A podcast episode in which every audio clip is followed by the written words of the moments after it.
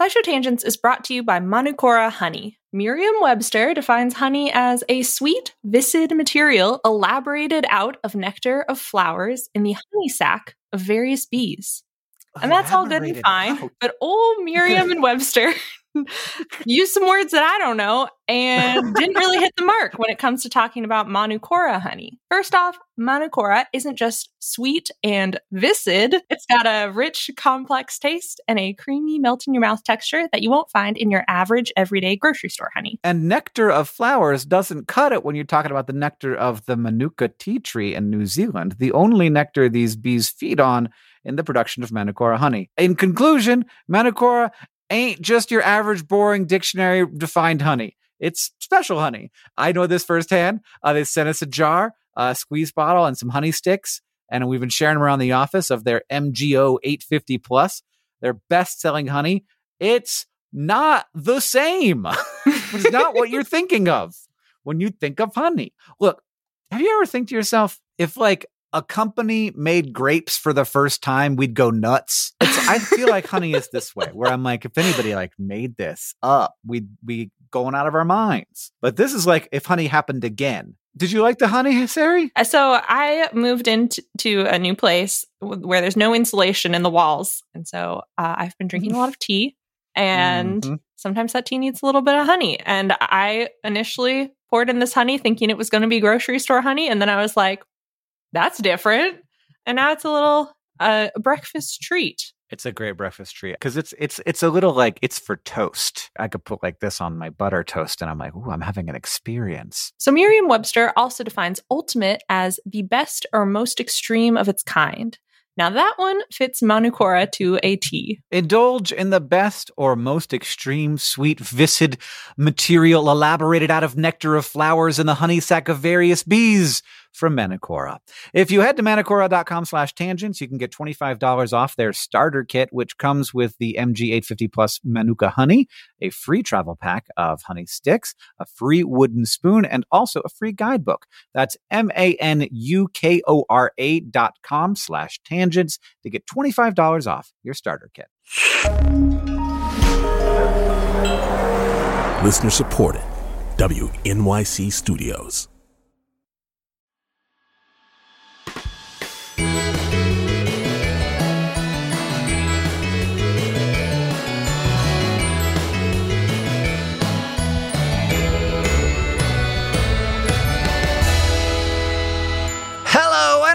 Welcome to SciShow Tangents, the lightly competitive knowledge showcase starring some of the geniuses that make the YouTube series SciShow happen. This week, as always, I'm joined by Stefan Chin. What's up? I don't know. I, I got to be totally honest with you. I started off really strong there, but that's as, far, as much as I That's got. all- I started out it. at a 10 and I have nowhere else to go to. Stefan, what sport did you play in high school? Uh, well, I played the bench for a football team. yeah. All right. Stefan, what's your tagline? Uh, hop, hop, and away. I love it. Sam Schultz is also here as well. What's your favorite Cheech and Chong movie? I've never seen any of them, so I don't know. I was just thinking about Chong last night. I don't know why. They both seem like pretty nice guys to me. What's your tagline? It's too nice outside to be podcasting. Sorry about that. We should all be doing it outside. Ceri Riley, how are you doing? I'm okay. Also wishing I was outside and not in a blanket fort full of bugs. I want outside bugs. yeah. Ceri, do you have a favorite pair of pants? Yes, I have these pair of black sweatpants that have I don't know elastic around the ankles and have really really deep pockets and they have a hole in the side or they're starting to get a hole in the side and I need to mend it because I can never let these big comfy sweatpants go. I think elastic Nice. around the ankles is the number one key thing for a good pair of sweatpants. I don't like a floppy bottom on my sweatpants. Yeah, I want to like hike them up because I need to do something with my feet. I don't know, like walk into the ocean. Uh, then I can. Ceri, what's your tagline? Fortified. Ooh. Nice. And I'm Hank Green, and my tagline is Princess Leia's Magical Mystery Mansion. Ooh. I'd go there. Oh, that sounds like a, It sounds yeah, spooky to me. Be there. You can play board games or something Oh God, that'd be fun. with Princess Leia. Every week here on SciShow Tangents, we get together to try to one up, a maze and delight each other with science facts. We're playing for glory, but we're also keeping score and awarding Sam bucks from week to week. Now, we do everything we can to stay on topic, but judging by previous conversations, we won't be great at that. So if the team deems a tangent unworthy, we will force you to give up one of your Sam bucks. So tangent with care. Now, as always, we introduce this week's topic with the traditional science poem. This week from Stefan. Combinations of things with pluses and minuses. Ionic assemblies for rinsing your sinuses. Used to make your food tasty or for food preservation. Used to energize some batteries and on the rims of tequila based libations. Salt helps keep things right in my cells. Not enough sodium and they'll start to swell. But a dash of strontium chloride will redden the flames. A pinch of sodium bisulfate is what this pool contains. They're in the soils of Mars, but Mark still grew a potato. And you can use salt to make homemade Play Doh, clearing icy roads and maybe raising my blood pressure. Anions and cations do so many things once they're together. Oh, yes. Wow, Yeah. that was really that was good. a very Stefan rhyme scheme. I love it. You have no regard for syllables, and I love it. No, I don't follow those rules. So, our topic for the day is salt, and you didn't just stick with table salt, which is what we oh, generally call salt, but you were also talking about salts generally, which are just ionic compounds, mm-hmm. of which there are many, many, many, and some of them are, well, really just one of them is delicious. No, the lead one is super tasty. That's There's why those. two that are delicious, right? Right. Oh, yeah. There's Sweet that but one. deadly. yeah. Uh-huh. Yeah, but there are many, many salts. Ceri, I guess I should let you tell me what salt is. I mean, you already kind of told me what salt is. I kind of did it. I'm sorry. No, I got that's distracted. okay. You're a chemistry man, so you can do it. Uh, sodium chloride is the one that we eat, so that's in table, Table salt. salt. Mm-hmm. It's also the one that we sprinkle on the roads, so it's rock Mm. salt as well. I think the most common one. So if you're like, I have salt. People are usually referring to sodium chloride. It's what's in the ocean and makes the ocean the most salty, even though there are other ionic compounds in the ocean. Salt is important for the human body, like Stefan mentioned. You need sodium ions for action potentials in nerve cells. So they help with the electrical impulses that let you move or feel things or send signals to your brain. And they help with osmotic regulation, which is the swelling of cells. Stefan basically covered it too in his poem. so the the basics of salts are ionic compounds are like ions are an atom but they are charged and an ionic compound is when two charged atoms so these ions uh, have opposite charge and they stick together because of that. Um, so they're basically in a normal molecule you're sharing electrons. In an ionic compound it's just like these two atoms uh, you shouldn't even call them atoms because if they are charged, they aren't anymore and they are ions. So these two ions have opposite charge and they stick together because of that. They aren't even sharing electrons, they're just sort of like stuck together. And that's why when you put them in solution, they often can dissolve really easily because the two ions actually dissociate and they're sort of floating around in there separately. Um, and then when you evaporate the water away, they jam back up together again. But you can't like suddenly take all the sodiums out and just leave the chlorines behind because they are sort of dependent on each other for their existence. You can do that, but it becomes a big problem. and just one little asterisk ions can be polyatomic, so they can have more than one atom. Um, Yes. in them, so like a sulfate ion, for example. All right, it's time now for one of our panelists, it's Sam this week, has prepared three science facts for our education and enjoyment, but two of those facts are fake and only one of them is real. We have to figure out which is the true fact, and if we do, we get a Sam buck. If not, Sam gets the Sam buck. Sam, what are your facts? All right, these are three accidents related to salt that highlight the folly of man's hubris. Great. Number one. An oil drilling operation in a lake in Louisiana accidentally breached a salt mine beneath the lake, causing a massive whirlpool that swallowed the drilling equipment along with several boats, huge chunks of the shoreline, and basically the entire lake. Two, a research boat studying a newly discovered species of starfish living off the coast of Greenland hit a patch of sea ice, which released a bunch of super cooled, super salty brine water that was too cold to freeze, but froze all the water around it as it sank, eventually settling on and freezing most of the starfish colony they were studying to death. Oh no. Or number three, inspired by the concept of ice hotels, an entrepreneur in Bolivia built a hotel made of blocks of salt at Salar de Uyuni, the world's largest salt flat. Unfortunately, climate change has increased rainfall in the region dramatically, and by the end of 2017, the hotel had almost melted down to its foundation. Oh, okay. We've got three facts here. One, an oil drilling operation in a lake in Louisiana accidentally breached an old salt mine beneath the lake, causing a massive whirlpool that swallowed the drilling equipment, along with several boats and a lot of the shoreline. Two, a research boat studying a new starfish hit a patch of. Wait, what did it do? It hit a patch of sea ice, which which shook out a bunch of briny water. Okay. That water was cold, but didn't freeze because it was so briny Yeah. and it sank and all the water around it froze and that killed all the starfish. Yeah. That's very good. or number three, just like ice hotels, an entrepreneur in Bolivia built a salt hotel. Unfortunately, it got rained on a bunch and, And it uh, had almost melted down by 2017. Boy, all those seem really, really real to me. Yeah. I feel like the Salt Hotel is a little bit too much hubris for me. like I don't know. Even not, like it rains everywhere, even in Not the in a salt flat. There's Really? lots of like deserty salt flats. Yeah. Hmm. Mm-hmm. And ice hotels exist as well. And so I That's could true. totally see someone building a salt hotel with the idea in mind that they'd have to patch it up every once in a while. Mm. Just Yeah. not that they'd Yeah. have it completely dissolved because it's raining too much instead of just once in a blue moon. I know that this thing happens where they're the way that they get salt out of the ground sometimes. I find this fascinating is instead of digging it out, they will pump hot water down into the salty area and it will dissolve the salt that's under underwater and then they pump out the salty water and then they evaporate it because it's like so super saline. And then but what's left behind is this giant empty cavern. And I know that this happens in the southern US and I know that if you puncture that salty cavern like shit's going down literally. And like i know that that's a thing. I don't know if this specific thing is a thing. Uh, and then we got this boat that killed all the starfish. And i don't know if this is possible but like it seems so cool that i want it to be. Not that i want the starfish to die because they are apparently newly discovered rare species of starfish but I want it to be real because because it's so weird, and also the hubris of man.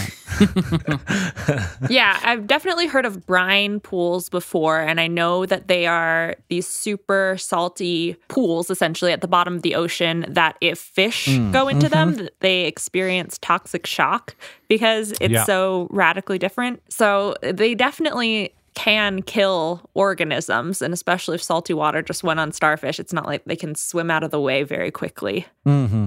All that to say, it seems plausible. They all seem plausible. All right, I'm gonna go for the starfish, and I can't exactly explain why.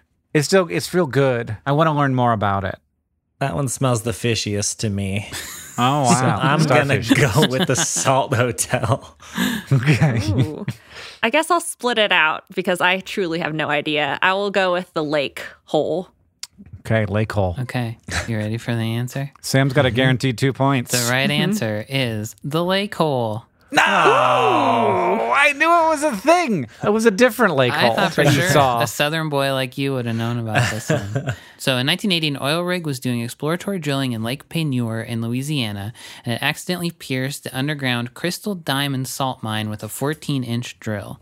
So water started pouring into the hole and dissolving the interior of the salt mine, which some of it was held up by um, pillars of salt, basically that they had just carved out to keep the thing supported. So the mine collapsed, and the hole got way bigger than 14 inches, and a whirlpool formed at the surface of the lake that sucked in the entire drilling platform, 11 barges, a tugboat, and tons of dirt from the shore of the lake. And within like three hours, the whole lake had drained into the mine.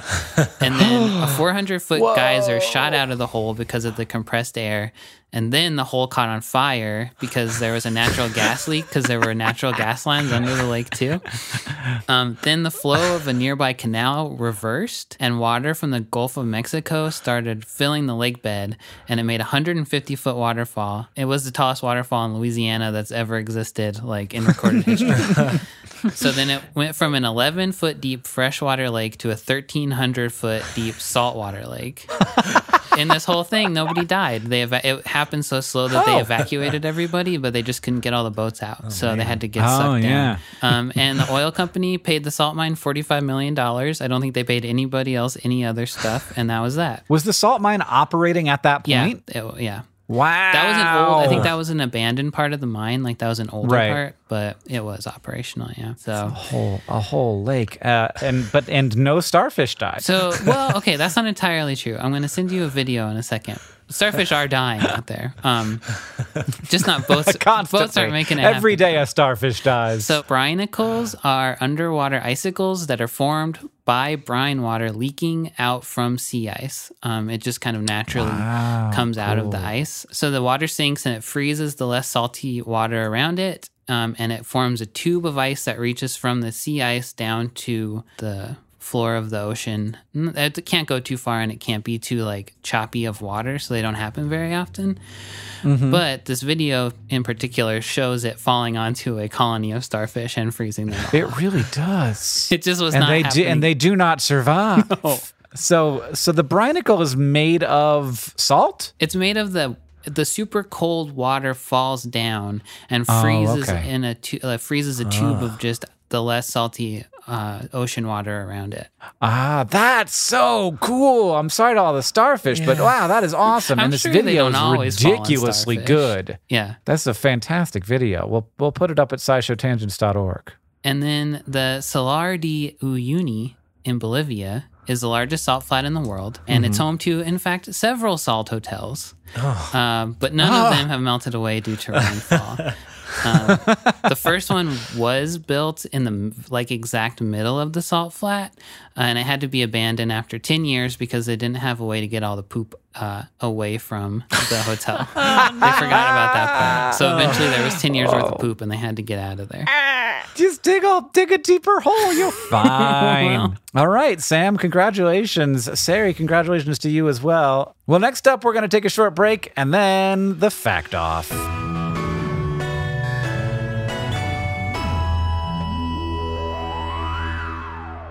SciShow Tangents is brought to you by Rocket Money. If I asked you how many subscription services you had, you think you could name them all? And before you just start naming streaming apps, remember that basically everything has a subscription these days video games, dating apps, food delivery apps. It's a subscription service world. We're just living in it. And with all of these subscriptions, it can feel like money is just flying out of your account, and that, frankly, sucks. But Rocket Money can help. Rocket Money is a personal finance app that finds and cancels your unwanted subscriptions, monitors your spending, and helps lower your bills. Rocket Money can help you negotiate to lower some bills for you by up to 20%. Rocket Money has over 5 million users and has helped save its members an average of $720 a year, with over 500 million in total canceled subscriptions. Escape from the planet of the subscription services and stop wasting money on things you don't use. Cancel unwanted subscriptions by going to rocketmoney.com slash tangents. That's rocketmoney.com slash tangents. rocketmoney.com slash T-A-N-G-E-N-T-S. SciShow Tangents is brought to you by Factor, whose ready to eat meal delivery takes the stress out of meal planning. Stress is stressful. I don't like it. Life just goes and goes, and it doesn't ever stop going. There's always something else to do. And one of those things is a very important thing called eating dinner. To eat dinner, one must pick out what they want to eat and then go to the grocery store and then buy the stuff and then chop the stuff and uh, do other things to the stuff. You have to heat the stuff and put it in water. And then afterwards, you have to take the things that you heated it in and they're gross and you have to make them clean again. Meanwhile, life is still happening that all, all that's building up around you. Um, this is terrifying. I'm so, I never want to cook again. You're right, Factor Ad. I don't. I don't want to have this happen. This is unacceptable.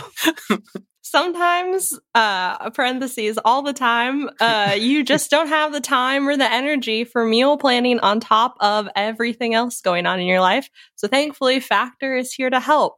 Factor's two minute meals are your secret weapon come mealtime you can get chef crafted meals that are better for you and better tasting than takeout delivered right to your door ready to heat and ready to eat. No prep, no mess, no sink full of dishes, no stress. We're kicking stress out the door in 2024, and I certainly hope that's true for me. Heck yeah, Factor. Kick my stress. right out the door. I'm gonna get a I'm gonna get a chest freezer just for these meals. Well, you're going to need one because they have over 35 meals to choose from, flexible ordering options, add ons, smoothies. Factor offers all sorts of fast, simple solutions when you're too busy to cook. Banish your stress, even if it's just for like one hour while you're eating dinner. Head to factormeals.com slash tangents50 and use code tangents50 to get 50% off. That's code tangents50 at factormeals.com slash tangents50 to get 50% off.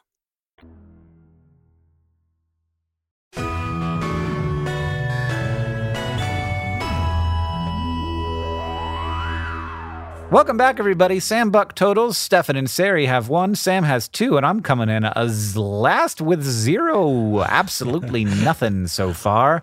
But we'll see if I can get claw back some amount of credibility here in the fact off. Two panelists have brought science facts to present to the others in an attempt to blow their minds. You guys each have a Sam Buck to award to the fact that you like the most. Or you could just throw it away, because that's not very nice. And to decide who goes first, I hear there is a trivia question. The open ocean has a salinity of 3.5%, or 35 hmm. grams per liter of water. What is the salinity of the Dead Sea? Ooh. I will say 7.9%. I'm going to say 10.2%. Okay. The answer is 33.7. Whoa. It's very salty. Holy moly. Oh, I had no idea. That is salty. Don't put that in your mouth. So Ceri wins. Oh, Ceri I wins. get- What do you I want to do with that wins. You were slightly closer. Uh, I will go first. okay. So, coconut water is that clear liquid inside of coconuts that's getting boxed up for commercially using purposes now. Um, and it seems like another health fad because people are making all sorts of health claims about it. And it does have sugars and vitamins and ions like sodium and potassium in it, which make it almost like a sports drink. But supposedly during World War II, when medical supplies were scarce, both British and Japanese soldiers used coconut water for an emergency treatment as a saline substitute that they would inject into their veins for rehydration. So like an IV drip, but Mm-hmm. And then just like hang water. a coconut from instead of a bag and, Yeah. and have the water Yeah, so yeah. goes straight into you. Um, and there's a one published study of one man who had it successfully used in an emergency on the Solomon Islands. And this is because when people get severely dehydrated or lose blood, doctors can use intravenous therapy to get fluid back in the body. It doesn't replace all the functions of plasma and the lost blood, but just having hydration is really important. And so keep IV all those therapy blood vessels filled up with stuff. yeah, filled up with stuff that's at a similar salinity to blood. So you still have the saltiness in there and you still have all the things in salts that help your cells function in addition to the fluid volume. And like we mentioned in the definition section, our cells need ions like sodium for basic chemical functions, um, like nerve firing. So in a pinch, these reports, mostly just anecdotal, say that coconut water can be used to replenish those compounds, rehydrate, and survive. It's similar enough to blood that it won't cause a negative reaction. Oh. And scientists who reflect on this nowadays, mostly just in interviews, say this is probably pretty dangerous because coconut water doesn't have the right balance of chemicals, unlike carefully made saline solutions. Um, it doesn't have enough sodium and has too much calcium and potassium, which could throw off our cellular systems. So it's definitely not a replacement for plasma or blood if better things are available, but it may do in a pinch if you're in an emergency situation and need some IV drip. But there was a person recently who actually did this in the Solomon Islands, and why? I think it was someone who was on pretty normal medical treatment, like trying to be rehydrated, maybe had gone through some surgeries, but the hospital that they were at ran out of saline mm. solution. And so the mm. doctors were like, well, we've been treating this patient for a while and We are waiting two days to get any saline solution delivered. What should we do? And then they were like, "Uh, coconut. And so there's a picture of a coconut as an IV in this paper. All right, I guess that means that it's my turn, everybody. So, if you wanted to figure out how high up in the air a satellite was, because that's really important sometimes, like for example, if you're trying to measure polar ice caps and how much they are shrinking or lowering, you really want to know exactly how up your satellite is. And what if you wanted to do that, but you wanted to use salt to do it? Well, my friends, it's possible. So, when you're trying to calibrate the height of your satellite, you want to like shine basically a laser uh, onto something shiny and flat. Uh, so you know exactly what the level is and you know how shiny it is. And usually we use the oceans for this because the oceans are fairly flat and they're fairly shiny and they're everywhere. So that's nice. The, the oceans do have that going for them. They're almost the majority of the planet. But two things. One, the ocean actually isn't that flat. So, one, there are waves. Sometimes there are big waves. Two, there are tides. Uh, we sort of know where the tides are, but like we don't know exactly what they're going to be. And so, yeah, the, the sea level, which we think of as a, as a constant thing, is not actually constant. It changes, and that's what tides are. In the 2000s, NASA wanted to find an alternative to calibrate the Ice Cloud and Land Evaluation Satellite, or ICESat, which measures changes in ice sheet elevation in Antarctica and Greenland. And for this purpose, it's really important to have extremely accurate measurements. So they needed something very static that didn't have a lot of clouds above it. This is also a problem. You can usually find some ocean that doesn't have clouds, but someplace specific you want to make sure there's not clouds. And also that's bright and shiny enough to reflect the laser. And where was it? It's the Salar de Uyuni in Bolivia, everybody. It's back. Oh. it's back. They use the salt hotels. So uh, many, many, many millennia ago, this area was covered by a lake called Lago Minchin. Around 15,000 years ago, that lake started shrinking and the water evaporated, leaving behind thick crusts of halite or salt. It can get more than 10 meters thick, so that's why you can carve a hotel block out of it. Uh, the salt flat is not only super cool to look at, it also turns out it's great for calibrating your satellites. Uh, and it's even more helpful because this salt flat is extremely flat. So the area gets rain between December and March. So this is a thing. It actually gets rained on. And when that water comes in and mixes with the salt and then evaporates away again, the salty surface uh, gets left behind a super physically homogeneous structure. Uh, it's one of the flattest surfaces on Earth. Over an area of 9,000 square kilometers, there's less than one meter of elevation change. So, using trucks uh, equipped with GPS antennas, scientists were able to measure out the topography of the Salar de Uyuni, make their calibrations about five times better than using the ocean as a calibration tool. Wow. but it has to be able to see Bolivia. Yeah, it has to be able to fly over Bolivia s- sometimes. Okay. Yeah, so it's got to it's got to go over there every once in a while. Be like, I'm gonna head over to Bolivia, be right back, and then come back. No, I, I imagine the orbit is set up so that it it hits that every once in a while. They should include that in the salt hotel marketing. Please don't lick the hotel. You might throw off the satellites. Yeah. Well, one of the problems that both the hotels and the uh, you know the entire area has is that the salt flat contains around 50 to 70 percent potentially of the world's entire supply of lithium. Uh, lithium has become more important recently because of batteries.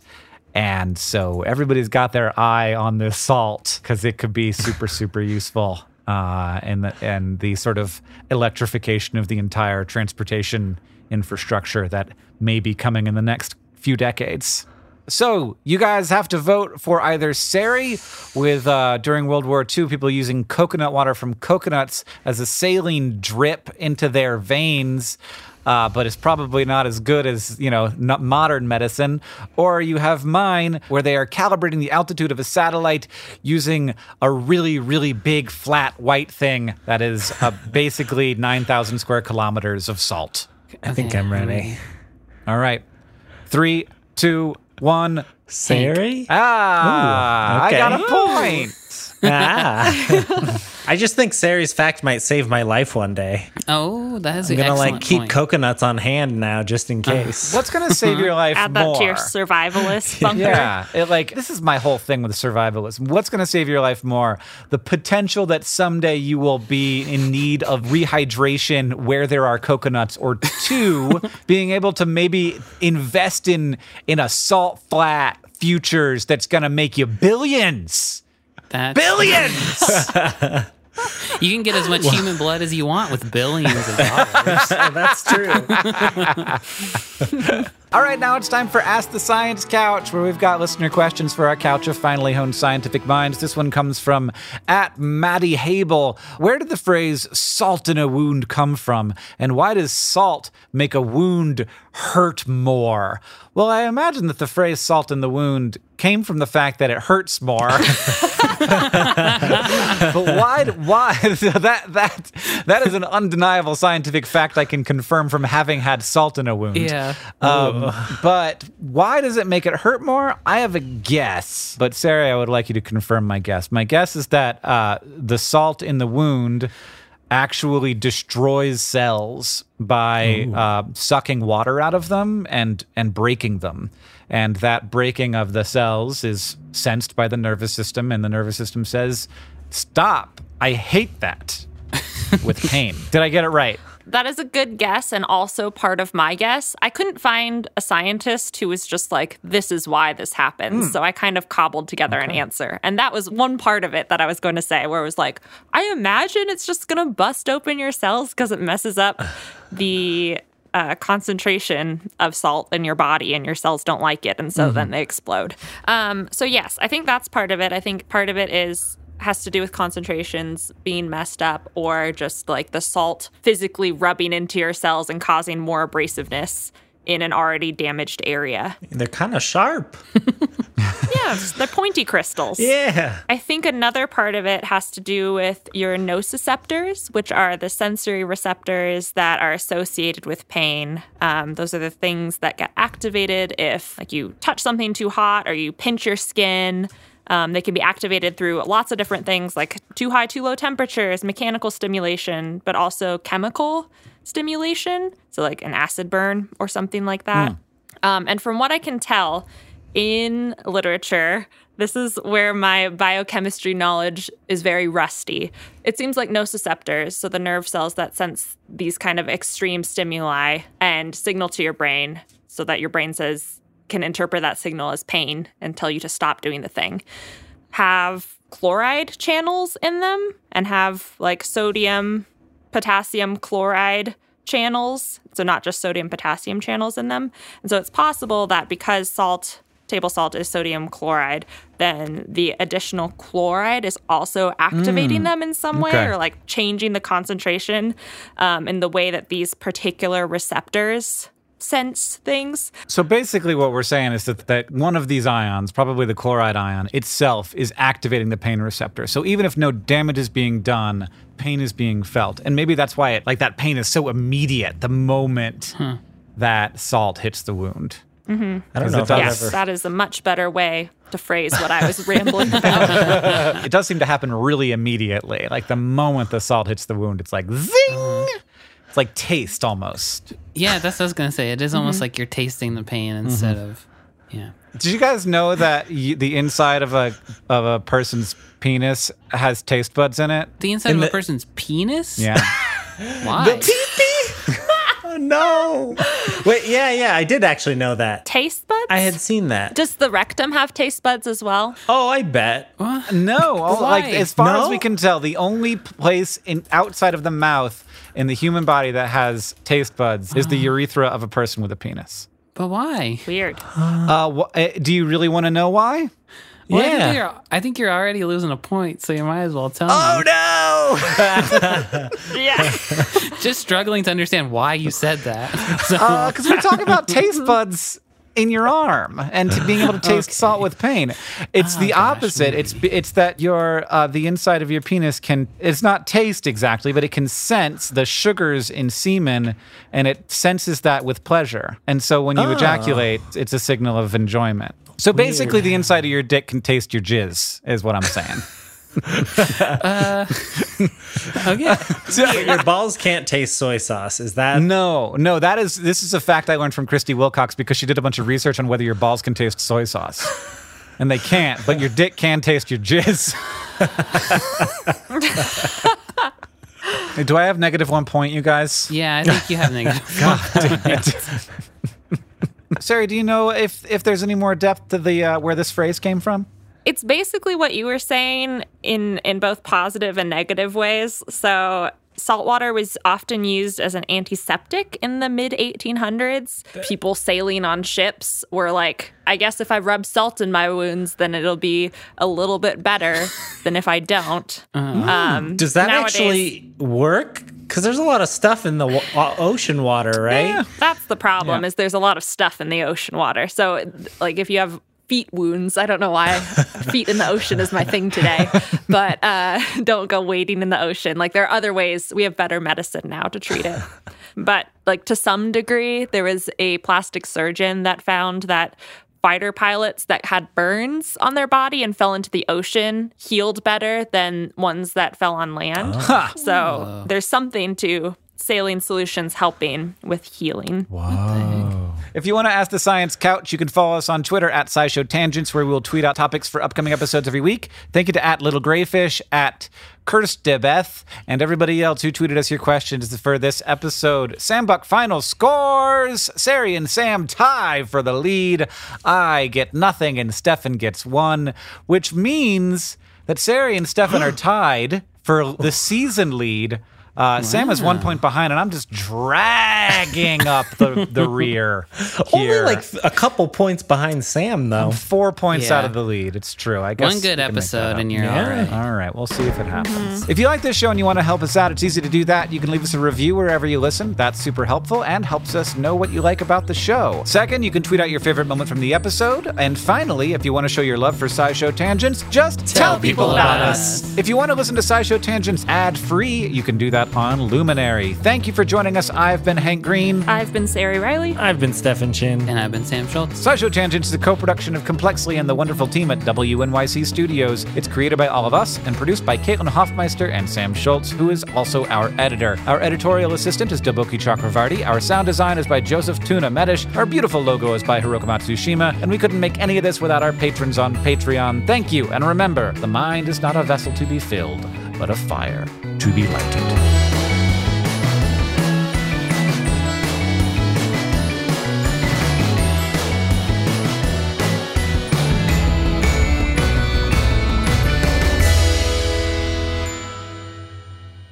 But one more thing. To survive in saltwater, some marine vertebrates have salt glands that let them excrete excess salts so that they can drink salty water without being more dehydrated. Ah. In some birds and reptiles, these glands are located around their eyes or nostrils, so it looks like they're snotting or crying goopy salt. But in sharks and rays and skates, the salt glands are in their rectum, so their salt goop comes out their butts. Can they taste it? Oh, I don't know. It's not the inside of a penis, so no. It's beautiful.